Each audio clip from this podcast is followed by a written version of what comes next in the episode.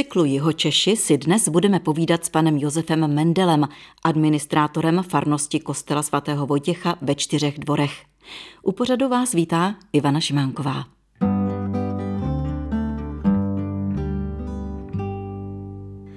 Já jsem velmi ráda, že jste si na nás udělal čas. Řeknete nám, jak jste přišel sem do čtyřech dvorů, kdy a proč? Ona to možná bude trošičku taková delší historie, protože já vlastně už podle toho jména, jak jste vlastně mě představila, tak já mám vlastně příjmení Mendel, což je tedy jméno zakladatel genetiky, augustiniánský kněz, opat, který působil v Brně. A z hodou okolností vlastně já jsem původem Brňák, rodem, a dokonce i ta farnost, kde on vlastně působil, to byl celý augustiniánský klášter, kde také dělal pokusy z hrachy a ve včelařství, meteorologii, ve všech možných oborech, tak byla i mojí farností, kam jsem chodil ministrovat, měl jsem tam vlastně i první mši svatou a všechno pak teda, když jsme u toho jména, tak vlastně z hodou okolností jsme pak zjišťovali, i jestli třeba nemáme nějakou spojitost s tímto jménem jako naše rodina a ukázalo se, že máme, protože vlastně můj dědeček pocházel ze severní Moravy, byl to sudecký Němec a vlastně pocházel ze stejné vesnice, Hinčice, jako Johann Gregor Mendel. Takže jsme pak došli vlastně k tomu, že vlastně můj pra, pra, pradědeček a jeho pra, pradědeček byli rodní bratři takže tam nějaká tahle ta příbuznost je. Tak to jenom k tomu jménu. A já jsem sem vlastně přišel, je to moje čtvrté místo. Předtím jsem působil v Plzni, v Praze, v Brně a teď tedy České Budějovice. A mým posledním působištěm bylo Brno Líšeň a sem jsem přišel asi před čtyřmi lety Jedna, které jako se zapojovat nebo mít na starosti farní pastoraci a také pastoraci studentů tady vysokoškoláků u jeho České univerzity. Všichni vám prý říkají Joška, to se smí? Jo, to, ano, to se smí samozřejmě. Ukazuje to vlastně na ten moravský původ a také vlastně, že moje maminka pochází ze Slovenska, tak tam také se velice často vlastně používá jako toto označení. Vůbec jako Josef má vlastně skoro bych řekl, nevím, největší variabilitu eh, různých jako eh, jmen, které se dají z něho vycházet a jak se dá tedy oslovovat. Co všechno musíte dělat ve své funkci? Já jsem administrátor, jak se vlastně i zmiňovala, to znamená, že mám na starosti zdejší farnost a všechno, co k tomu patří, ten provoz, bohoslužby, různé prostě udělování svátostí od křtů až k tomu poslednímu rozloučení, pohřbům, návštěvu nemocných a tak dál. A eh, pak vlastně mám eh, tedy na starosti doprovázení vysokoškoláků, což obnáší, že se tady scházíme se skupinou studentů zhruba jednou týdně na takový večerní program, plus jsou nějaké víkendové akce a aktivity. Tady se budou dít veliké věci, veliké změny. O co půjde? Veliké věci, ano, už celkem velmi brzo. Eh, my jsme vlastně z jedním z těch orgánů vlastně farní, které eh, řídí eh, tuto organizaci Ekonomická rada farnosti, tak jsme se vlastně rozhodli zhruba před dvěma lety, že se pustíme do opravy zdejšího kostela svatého Vojtěcha. A je to už vlastně v plném proudu, protože by oprava měla začít začátkem června a je naplánovaná až vlastně do podzimu, někdy na konci října by měla být ukončena.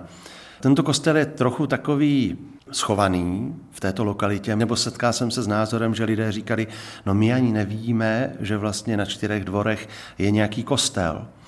Je to také možná proto, protože je v zástavbě, i když sice má vlastně věž, která je vidět tedy jako široko daleko, ale mnoho lidí si toho kostela třeba ještě nějak nevšimlo. A právě s tím také souvisí, že s tou opravou chceme také udělat eh, vnější osvětlení toho kostela, především teda vlastně té věžní části, tak aby to bylo vidět eh, široko daleko do okolí. Jaká je historie tohoto kostela? Kostel je poměrně mladý, vlastně byl postaven před druhou světovou válkou v letech 38-39. První bohoslužba zde byla v tom roce 39, 19. března na slavnost svatého Josefa. Pak přišla válka, V té válce eh, vlastně také jsme přišli jako kostel o dva zvony, které zde byly, svatý Vojtěch a svatý Antonín, byly pak použity jako k vojenským účelům. A ty zvony vlastně pak byly v 90. letech zvonařskou společností Perner znovu jako instalovány eh, dva nové zvony, svatý Vojtěch a nejsvětější Trojice. Jinak vlastně toto místo, že jsou čtyři dvory, je to část vlastně Českých Budějovic, když bych tady přečetl vlastně jednu větu z historie, tak eh, zde už zásluhou českobudějovického průmyslníka a podnikatele Vojtěcha Lany, který byl také významným mecenášem umění, byla v roce 1869 uprostřed obce čtyři dvory na Husově třídě vystavěna kaple, jež byla zasvěcena svatému Vojtěchovi, křesnímu patronovi vlivného mecenáše – na přelomu 19. a 20. století, kdy byla obec čtyři dvory již poměrně veliká, si místní lidé začali uvědomovat potřebu vlastního kostela a tak se v roce 1934 čtyřdvorští definitivně rozhodli pro výstavbu kostela. Takže ta touha mít tady kostel je tedy odnedávna, ale postupně přes tu malou kapli svatého Vojtěcha až tedy k tomuto velkému kostelu svatého Vojtěcha zde v této lokalitě, u toho zrodu vlastně toho kostela byli, když řeknu nějaká jména, tak vlastně tehdejší pan biskup doktor Šimon Bárta, nebo tedy tady mecenáš Vojtěch Lana, místní českobudějovický a vlastně jeden z největších, který se o to zasloužil, tak byl papežský prelát a profesor teologie Antonín Melka, který zde velmi horoval pro tu stavbu a i se velice aktivně do této stavby zapojoval.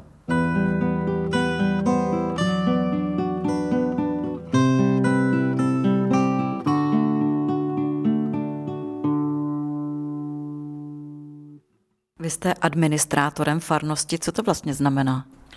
Administrátor v té církevní terminologii, nebo vlastně my máme vlastní kodex práva, jako církev, kodex církevního práva a ten udává, jaké vlastně je postavení toho, kdo má na starosti nebo má vztah k nějaké té farnosti. Administrátor je jedno z označení. Další označení je farář, což znamená, že ten kněz je tam třeba delší dobu a má jakoby dlouhodobější vazbu k tomu místu, nebo to může být i jako ocenění vlastně za dlouholetou pastorační činnost. A pak jsou právě administrátoři, kteří, eh, znamená to vlastně, že je to statutární orgán eh, farnosti. Vy jste se rozhodli, že tento kostel upravíte, obměníte. Jak a proč? Ano, jak jsem říkal, tento kostel svatého Vojtěcha Vznikal v těch 30. Eh, letech vlastně nebo před tou druhou světovou válkou a jeho projektantem byl pan architekt Čermák, Jaroslav Čermák, poměrně teda známé jméno, protože on byl jedním z představitelů funkcionalistické sakrální architektury 20. století, která se velice rozvíjela ve 20. letech toho 20. století. Narodil se v Plzni, pak ale vlastně působil v Praze, kde založil vlastní projekční kancelář. On se inspiroval myšlenkou pražského biskupa Antonína Podlahy, který říkal, že socha Pany Marie, ten mariánský sloup na staroměstském náměstí, který byl stržen před válkou, tak že má takovou myšlenku, kolik je hvězd té svatozáři okolo hlavy Pany Marie, tak tolik by se mělo postavit kostelů v okrajových čtvrtích Prahy. Těch věc bylo 12 a proto tedy architekt Čermák, on sám vlastně nechal postavit kostel svatého Jana Nepomuckého v Košířích v Praze a pak také takový dřevěný kostelíček svatého Františka z Asisi v Krči. Přímo se angažoval u té stavby, byly to jeho projekty a pak samozřejmě také stavěl i mimo Prahu, právě náš kostel, tedy patří mezi ty jeho realizované kostely, nebo například kostel v Malém Beranově, ale kromě kostelů také vlastně stavěl například funkcionalistickou vilu v Dejvicích nebo oltář v katedrále Ostravské, z hodou okolností, což je také zajímavost, tak on projektoval kostel svaté Terezie od dítěte Ježíše v Praze Kobylisích, kde jsou také saleziáni a je tam vlastně naše ústředí. Patřil bez pochyby mezi špičky v té době. Teď nám řekněte, jak se tady objeví jeho styl. Ano, jak jsem říkal, je to vlastně představitel avantgardního funkcionalismu, Ta architektura se vyznačuje, jsou to takové čisté, jednoduché linie. K tomu patří vysoké hranolovité věže, zakončené zvonicí. A na té zvonici často bývá takový patrný, viditelný kříž, ale velice takových jako prostých tvarů. A přesně to se tedy podepisuje tady na našem kostele. Tady všechny tyto charakteristiky eh, této architektury funkcionalistické splňuje. A zajímavostí tedy je to, že asi z důvodu války a také nedostatku financí se nepodařilo zrealizovat všechny jeho návrhy z jeho projektu. A my, když jsme vlastně objevili ty jeho návrhy a viděli jsme, že některé věci nebyly eh, dokončeny, je to například vidět i na věži, jsou tam otvory na každé straně světové, které měly sloužit k tomu, že tam budou osazeny věžní hodiny. Bylo to všechno připraveno, ale asi z důvodu tedy té války a finančních nakonec to nebylo realizováno, tak my jsme se vlastně rozhodli, že ty prvky některé, které se nestačily podle jeho projektu zrealizovat, tak uděláme. Takže například zmíněné věžní hodiny zde budou instalovány, bude také dokončena podle jeho návrhu barevnost fasády, ta finální štuková vrstva s barevným nátěrem. Pak také, to bude teda v pozdější době realizováno, on navrhl barevné tónování skel v kostele, těch jednotlivých oken. Tak to také vlastně se připravuje a to bude také podle jeho návrhu zrealizováno. Teď jedna důležitá otázka, co finance? Máte dostatek financí? Finance samozřejmě nemáme, abych řekl takhle. Sbíráme různými cestami a Vlastně píšeme i projekty na, řekněme, z veřejných zdrojů. Jsme podali nějaké projekty tady na město, na kraj. Podali jsme také několik eh, projektů na nadace tuzemské o příspěvek. Pak se snažíme také zajišťovat finance i takovými jakoby novými fundraisingovými aktivitami, jako je například projekt adopce, adoptuj si část svého kostela, tak jsme vypsali takové různé části toho opravovaného kostela, které si může dárce adoptovat s tím, že pak mu nabízíme určité benefity a zároveň je zapsáno jeho jméno na pamětním listě ve farní kronice, je mu předán certifikát o donátorství a jsou to opravdu od, řekněme, vstupních dveří přes eh, okno nebo žaluzie ve věži nebo kříž na věži nebo ostatní kříže, které jsou na kostele nebo dokonce i část parkových úprav, jako je třeba stojany na popínavé rostliny, anebo kolostav, nebo nějaká lavička, tak takové různé věci jako nabízíme k adopci. Pak také se ještě budeme snažit i oslovovat nějaké firemní dárce, jestli by nám také v rámci sponzoringu nevěnovali. Takže snažíme se ty finance sbírat, také nás podpořil vlastně nás zřizovatel i vlastně Českobudějovické biskupství, Salesiánská provincie, i my vlastně jako Salesiáni do toho také vkládáme, jakožto vlastníci, majitelé těchto prostor, budov, kostela, fary, tak do toho také vkládáme svoje prostředky. Kdyby se asi s opravou mělo začít?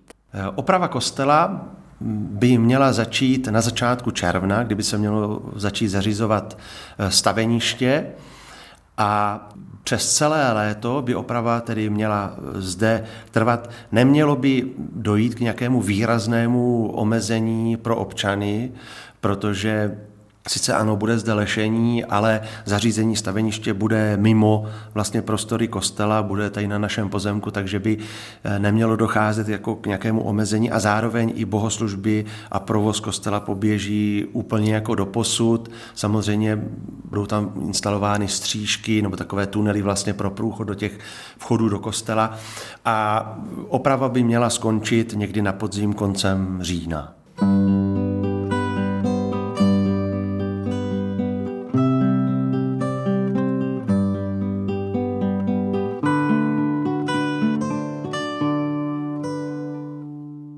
Chodí sem hodně lidí?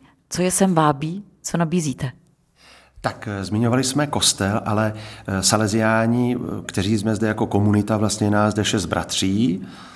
Zajímavé vidíte vlastně je i to, že ten architekt pan Čermák byl původně příslušníkem terciářů františkánského řádu A on vlastně také sem přivedl, původně před námi zde na začátku, při začátku činnosti tohoto kostela a farnosti byli františkáni, kteří ale pak vlastně komunistickým režimem byli vyhnáni. Během komunismu zde tedy probíhaly bohoslužby, ale docházeli sem kněží eh, z města, z katedrály svatého Mikuláše a pak jsme vlastně v roce 1990, když se stal biskupem českobudějovický Miloslav Vlk, pozdější kardinál pražský, tak eh, on se rozhodl, že sem pozve k této farnosti Salesiány a že zde ustanoví novou farnost. A to se tedy stalo v létě 4. července 1990. Zde přišli Salesiáni komunita Salesiánů bratří, kteří začali činnost a ta činnost tedy vlastně je více už než 30 letá a rozvinula se tedy do velikých rozměrů, protože my si tady povídáme tady o kostele a o farnosti, ale Salesiáni zde ještě pracují s mládeží a s dětmi, zde vlastně v tomto místě je také Salesiánské středisko mládeže, které má ještě i na sídlišti mají na Vltavě další pobočky a je to vlastně křesťanský dům dětí a mládeže s nabídkou různých kroužků, zájmové činnosti, táborů, víkendových akcí a také práce s nějak sociálně znevýhodněnou skupinou dětí a mladých lidí, doučování a podobně. A kromě vlastně tohoto Salesiánského střediska mládeže zde existuje také základní umělecká škola svatý Vojtěch, podle tedy toho místa, kde vlastně ředitelem a iniciátorem je náš farník, pan Zavičák, takže vlastně sem děti chodí také na eh, hudební výchovu, především je to tedy výchova eh, v pěvectví, ale jsou také i některé nástroje. Já vám skočím do řeči, i muzikál. Děti tady s panem Zavičákem nacvičili, je to tak? Ano, přesně tak. Je to už taková tradice, že vlastně každý rok na podzim je repríza uvedení nějakého nového muzikálu. Letos tedy to nebylo kvůli covidu a pandemii, ale přesně tak nacvičuje se zde vždycky muzikál, který je pak vlastně předvedený právě v kostele svatého Vojtěcha vedle. No a kromě eh, základní umělecké školy zde také má sídlo organizace, která se jmenuje Vysokoškolské katolické hnutí, Klub České Budějovice, což je vlastně celorepubliková síť takových klubů studentských, kteří se scházejí v krajských městech, při univerzitách a vyvíjejí tedy svoji činnost. No a je taková i trošku pikantérie, bychom mohli říct, eh, že Salesiánské středisko se rozhodlo pěstovat včely, a tak děti a mladí se také dostanou do kontaktu tedy s touto činností a učí se třeba, jak se chovat ke včelám a jak vlastně se vyrábíme a jsou při celém tom průběhu této výroby.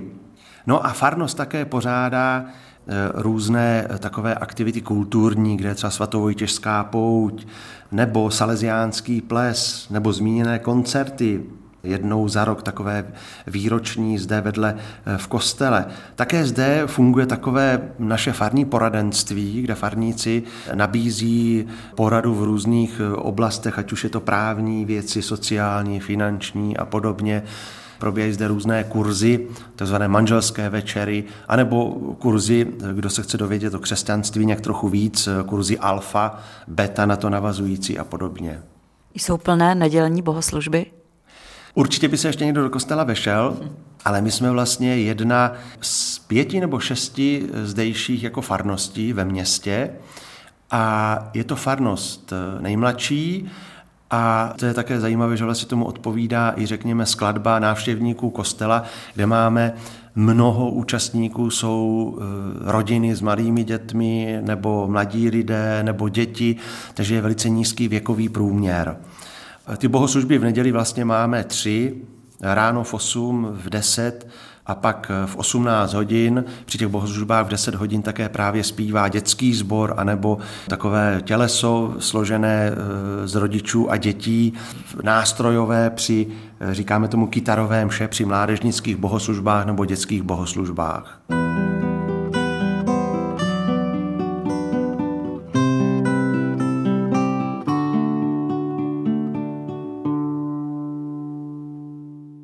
Když byste se měl znovu rozhodnout, čím budete a kde budete, bylo by to stejné? Bylo by to stejné. Já jsem velice rád jako eh, vlastně Salesiano na Boska, což je tedy ten řád, který se věnuje práci s dětmi, mladými lidmi, s rodinami a podobně. A i vlastně jako kněz, když jsem byl vysvěcený, já jsem byl vlastně vysvěcený v 90. letech, v roce 1995, tak eh, i ty předchozí působiště ta práce mě naplňuje, přináší smysl a je stále potřebná, ať už jako činnost kněze anebo saleziána eh, při výchově dětí a mladých lidí. Možná bychom ještě mohli říci, pokud nás někdo poslouchá, jak se může zapojit, jak vám může pomoci? Budeme rádi a vděční za jakoukoliv pomoc, za materiální, samozřejmě i za tu finanční, jak jsme zmiňovali, je možné si třeba adoptovat nějakou část toho kostela, anebo například i přispět vlastně na farní účet eh, nějakou částkou. Ještě vlastně jsem možná nezmínil, že ten kostel je vlastně významný tím, že byl v roce 2019 zařazen mezi eh, kulturní památky České republiky právě kvůli významnosti eh, architekta pana Jaroslava Čermáka. A je to vlastně jediný kostel zde v Českých Budějovicích na levém břehu Vltavy.